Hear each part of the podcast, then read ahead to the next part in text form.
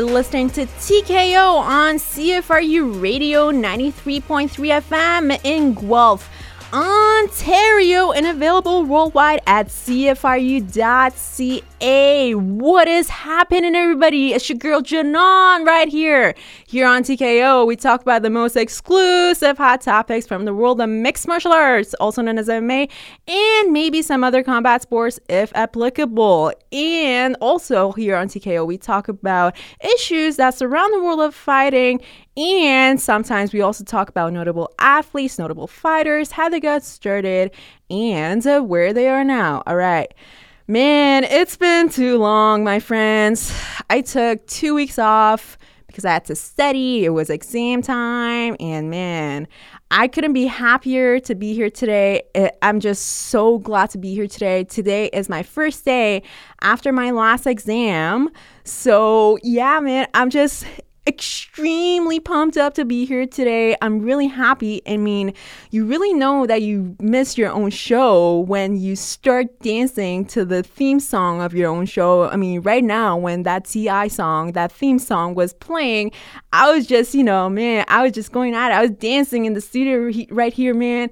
It's just so crazy. So I'm really happy to be here today. I'm really happy to be back. And man, you know what? Even though it was exam time, but there were so many good fight cards happening, uh, you know, during that two week interval, taken from UFC to all the way to the other side of the world to Japan. There was Rizin, and then we had what else? Well, mostly UFC cards, but uh, you know, we also had boxing. I mean, I'm not really sure if we have time to talk about boxing today, but you know, there were so many things going on, and then they definitely helped me, you know, first of all, prepare for my exams and, you know, just, you know, have fun, take a study break, and just watch the fights, even, you know, because it's my job, you know, like at least I have an excuse to, you know, watch the fights because, hello, it's my job to break down fights for y'all. So, yeah, I better get down and watch those fights. But I mean, no, seriously they were really fun to watch. And man, there were so many controversial things happening during those fight cards that I will definitely go through today.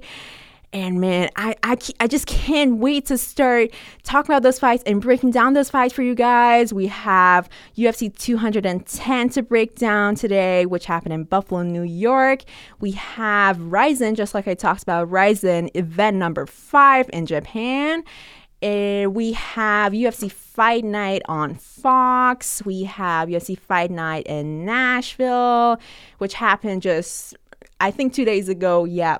So we have all those things to talk about today. So, what are we waiting for? Let's get started. Yes. Okay, so starting with UFC 210, Buffalo, New York. I'm going to start with the co main event because that was the event that, you know, raised a lot of questions.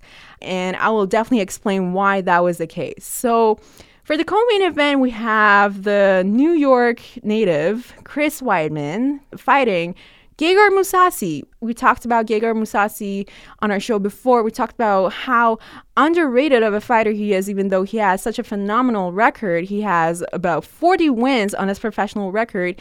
You know, even though he's such a talented fighter, but not a lot of people actually talk about him and you know praise him the way they really need to and chris weidman just like we said is an all-american wrestler he's a former ufc middleweight champion and now these two guys are fighting each other at the co-main event at UFC 210. So the fight starts. You know, the guys, the, both of these guys look really focused. They just want to fight.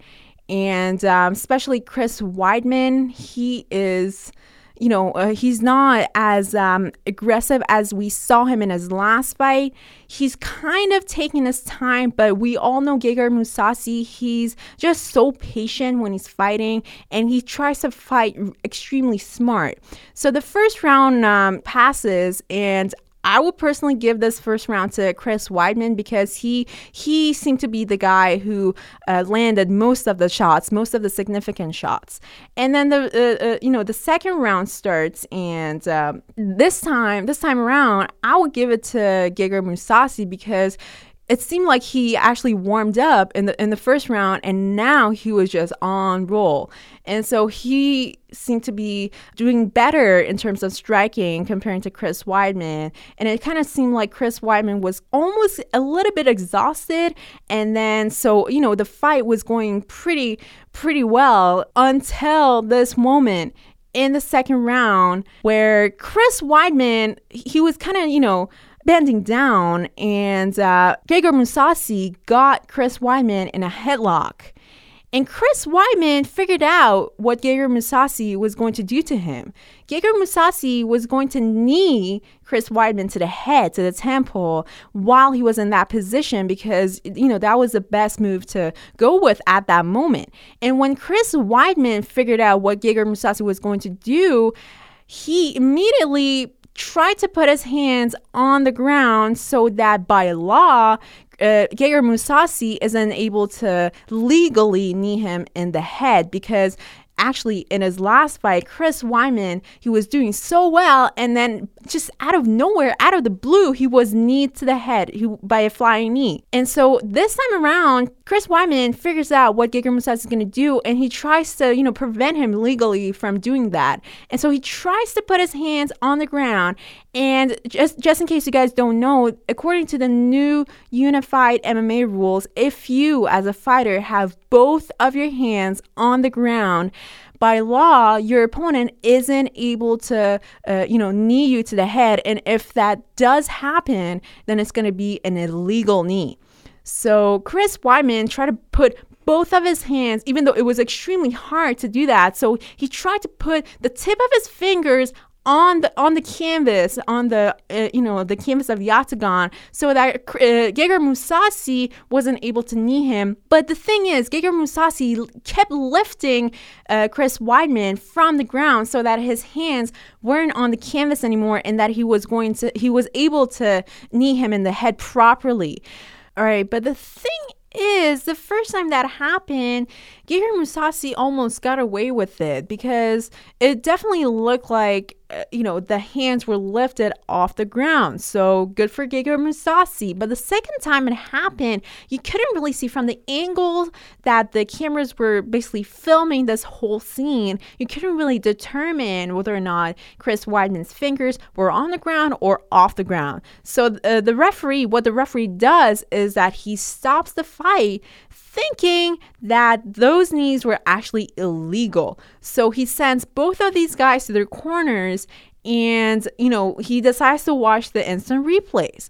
And so, after watching the instant replays, we have to look at the thing from multiple angles to actually determine whether or not, like, where were Chris Weidman's fingers? Uh, were they in air or on the ground? And after looking at multiple replays, we actually figured out that Chris Weidman did not have his uh, both of his hands on the ground, and in fact, one of his hands was lifted off the ground because Gegard Mousasi actually, you know, twisted his body and just lifted him off the ground because he knew what he was doing. He he was trying to get Chris Weidman off the ground so that his knees were actually legal. And so after watching the replays, the referee decides to change his mind and say, nope, those those things were actually legal. But the thing is, at first, when he said that those knees were illegal, he told Chris Weidman to just, you know, hey man, take your time because it's le- illegal. So we're just going to determine what's going to happen next, right? And Chris Weidman is just doing that. He is sitting on the ground, you know, when the referee tells you that something is a case, when he's telling you that your opponent's move was illegal, then you just go with it, right? You're not trying to argue with it because in the end, hopefully, it's, you know, things are going to be for you and turn out against your opponent. But this time around, it was just so confusing because at first, Chris Weidman was told that, okay, the knee is illegal. But now they're telling him that it's actually legal. So if it's illegal, therefore, why are you on the ground? What are you doing? Why don't you just start fighting again? But the thing is, because this is the first time that such a thing has happened in New York State, and um, you know, this is uh, the first time that some, something like this has happened, and the New York State Athletic Commission has to deal with it. And because there are no protocols to deal with such a situation like this, we don't know what to do. Therefore, the referee has to declare the contest, you know, against uh, Chris Weidman and declare Gegard Mousasi the winner through TKO, even though Chris Weidman wasn't actually TKO'd. And so, as you can imagine, that is extremely controversial because Chris Weidman was basically fighting a good fight. And then that happened, and he, he's just the loser all of a sudden. And as you can imagine, uh, Chris Weidman's corner was just extremely upset. And uh, Chris Weidman has since, uh, you know, uh, f- uh, filed an appeal so that the athletic commission is, um, you know, uh, going to change their decision and give the fight to him because this whole thing was just so confusing and controversial. But yeah, man, in the end, uh, Gegard Mousasi said that he is, uh, you know, really willing to give Chris Weidman another another match, another fight, because he just wants to fight and he doesn't really care what's gonna happen in the end. So yeah, let's just see what's gonna happen with the the whole Chris Weidman appeal and if if the decision does get changed and how is that going to change Gegard Mousasi's mind and whether or not he's willing to give Chris Weidman a rematch. Oh man. Okay, moving on to the main event of the evening, which is a light heavyweight championship bout between the champion Daniel Cormier and the number one guy in the division, Anthony Rumble Johnson.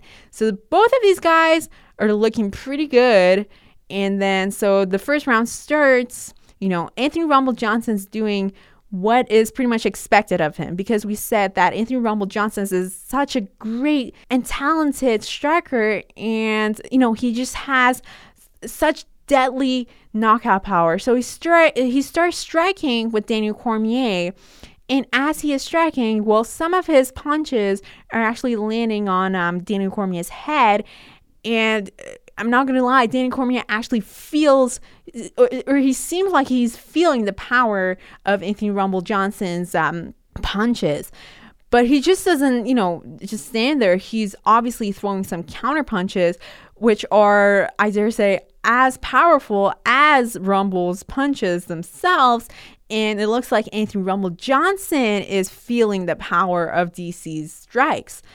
So after that, things got pretty interesting and almost shocking in a way because Anthony Rumble Johnson basically changed his game plan and he started wrestling with Daniel Cormier. And let me tell you something, man, that's not something that I would do no matter how great of a wrestler you are. You just don't start wrestling with an Olympic level wrestler. It's just not the best thing to do. It's not the smartest thing to do. And so he starts wrestling with Daniel Cormier, and obviously Daniel Cormier knows how to how to basically you know defend the takedowns and uh, just work with them and just uh, you know scramble with them on the ground. And so the first round ends, the second round starts. The same thing happens. The both of these guys are wrestling with one another, and it's not the best thing for Anthony Rumble Johnson. If he continues to do this, he's definitely not winning by decision.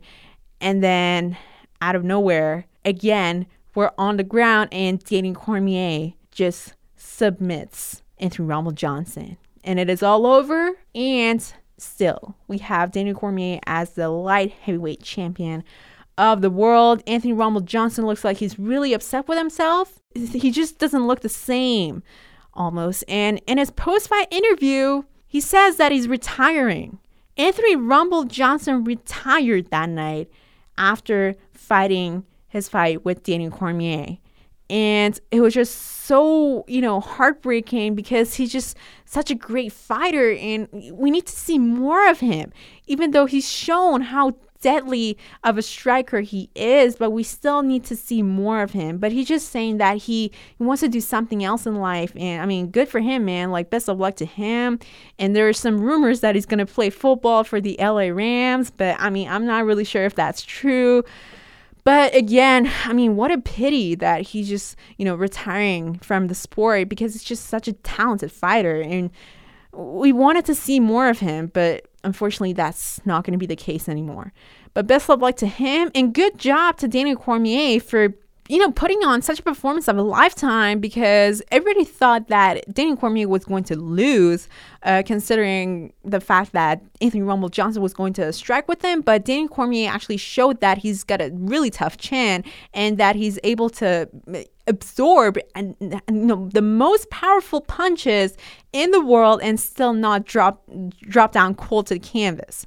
So, you know, good for him, man. Shout out to DC. Shout out to Rumble Johnson. Best of luck to both of these guys.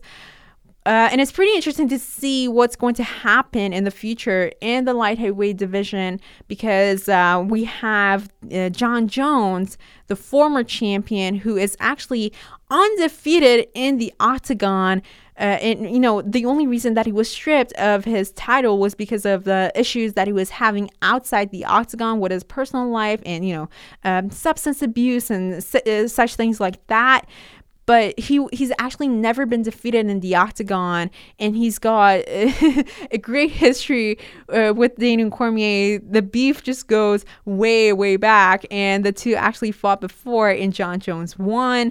And it's pretty interesting interesting to see if the fight between if the rematch between Daniel Cormier and Jon Jones does happen, then what's going to happen in that rematch? So things are going to be pretty interesting. So Jon Jones's um, suspension is going to be up in July, and we're not really sure if he's going to fight Daniel Cormier first thing that he gets back to the octagon. Maybe he wants a warm up warm up fight with one of the other um, you know, contenders in the light heavyweight division, or maybe he wants to move up to heavyweight in the UFC. But it's pretty interesting. I mean, I'm pretty sure all the fans want to see the rematch between Danny Cormier and Jon Jones. And let's just hope that that fight does happen. But we're not really sure if it's going to happen. But let's just hope it happens, okay? All right, man. so that's it for UFC 210. I think it would be proper to take a quick break right now. And after the break, I'm going to go through um, yeah, I'm gonna talk about Rizin because the Rizin event, the Rizin event was pretty fun. I'm gonna talk about Rizin. I'm gonna talk about UFC, uh, the two of the UFC finance that happened over the past two weekends. I'm gonna be talking about those. So stay tuned. Do not go anywhere. We have more exciting things coming up. Oh yeah, here we go.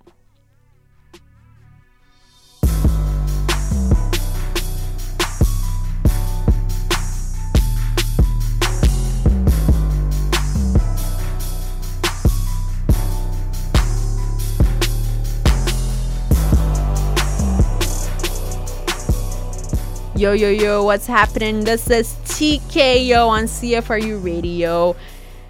This is the show on which we all talk about mixed martial arts, combat sports, anything combat sports related is being talked about right here on TKO.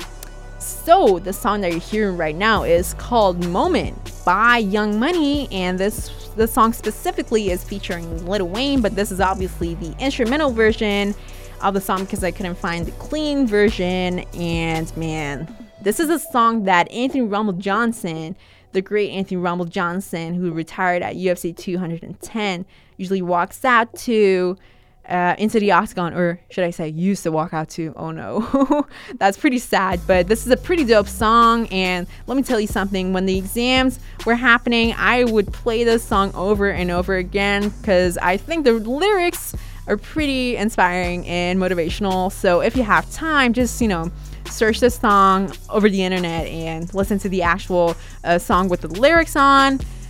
But yeah, so there you have it. Before the break, we said that we are going to talk about Rizin and the UFC Fight Night cards. So I'm gonna get started with Rizin. I'm gonna talk about one of the fights. I mean, the the only fight that was pretty interesting on the Rizin card, and that was the fight between Mir Aliakbari, the Iranian Beast, fighting the Brazilian Beast, Jeronimo dos Santos. Okay, this fight is is an open weight fight, and uh, both of these guys are pretty much heavyweights. But Jeronimo dos Santos was, you know, almost heavier than Aliakbari by almost like 50 pounds. So it was pretty interesting to see that fight because both of these guys, just like I said, are beasts. And I am pretty sure we talked about this before on TKO, but uh, Amir Akbari is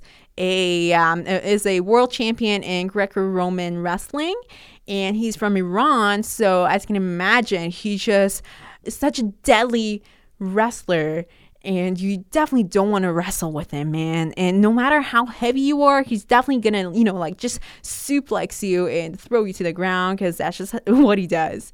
And um, Jeronimo dos Santos is just so deadly when he strikes, and you know, he's one of those heavyweights that is. Uh, you know, all muscle, no fat, all muscle, and he's almost like 300 pounds. So, this fight actually happened between Aliakbari and Jeronimo dos Santos. So the fight starts. Jeronimo dos Santos wants to land a few punches on Aliakbari, but Aliakbari isn't letting him. And he, Aliakbari takes down Jeronimo dos Santos. And you know, you know how much of a powerful beast Aliakbari is because he's taking down almost 300 pounds of weight. And that is just, I mean, not everybody can do that, right? And then he, when he takes down Jeronimo dos Santos, he's just grounding and pounding him. He is not letting Jeronimo dos Santos to get back up.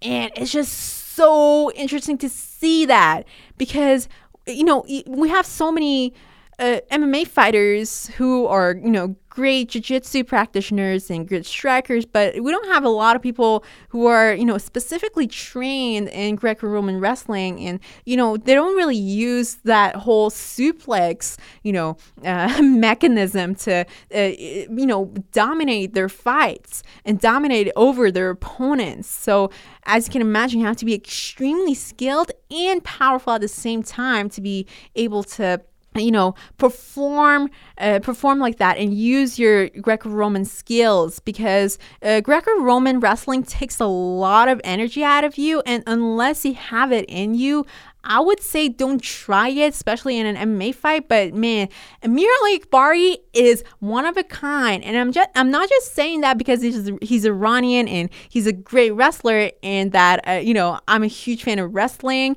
and grappling. I'm just saying that because everybody needs to watch out for Aliakbari. Man, he is such a huge star already in Japan, even though he's just had a few professional fights, but he is on his way to the top and hopefully uh, you know, some of the American uh, MMA organizations like Bellator or the UFC actually sees this guy and you know, uh, you know, acknowledges his talent and man, they just need to have a contract with Amir Aliakbari because we don't really have anybody else like him. He's just one of a kind and he's just so unique at what he does. So, yeah, man, if you're listening to this, Scott Coker, the president of Bellator, if you're listening to this, Dana White, president of the UFC, if you're listening to this, please sign Aliakbari. You would not regret it, man. All right.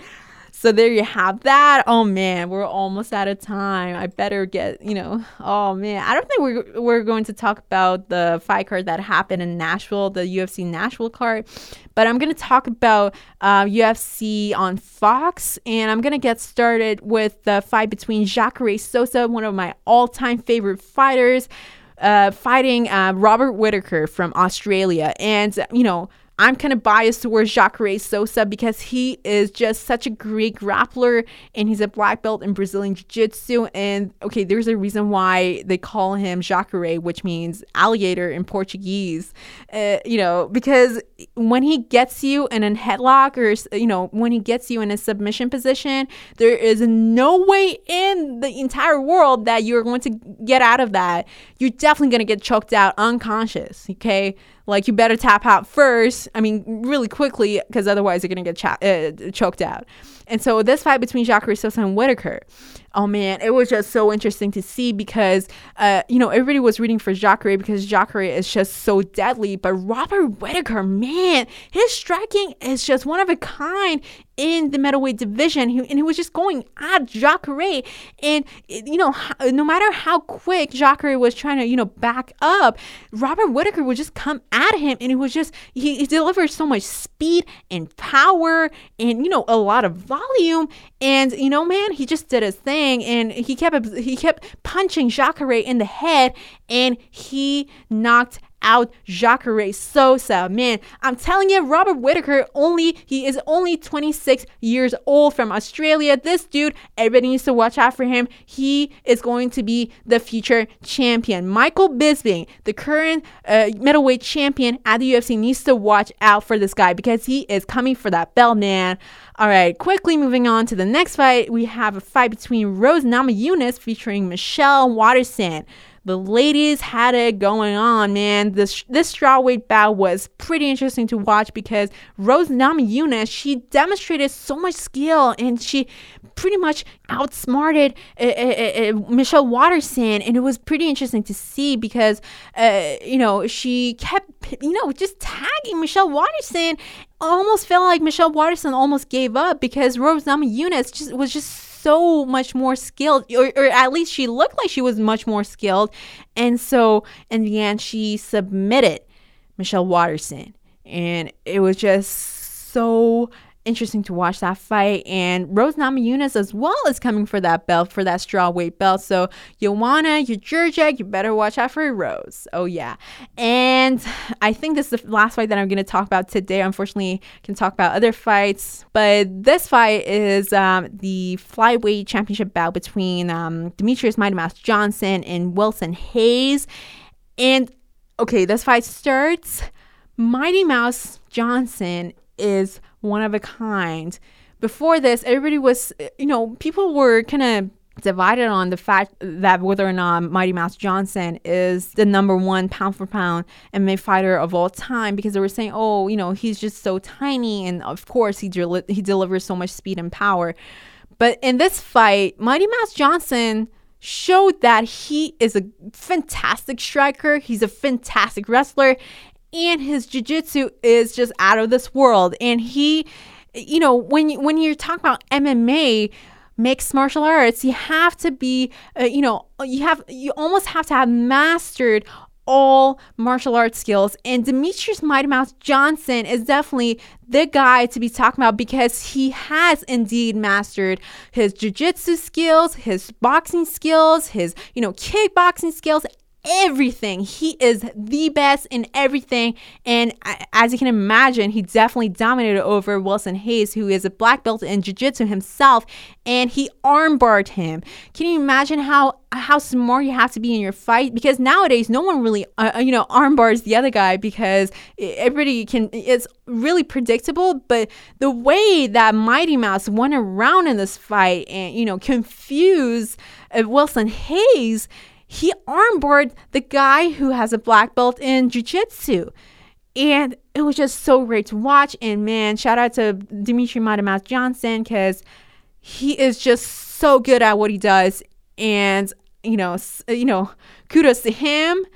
For sure for sure he is the best pound for pound fighter at the moment in the entire sport. And that's all i have to say about that. Today and unfortunately, that's all the time we're gonna have for today, my my friends.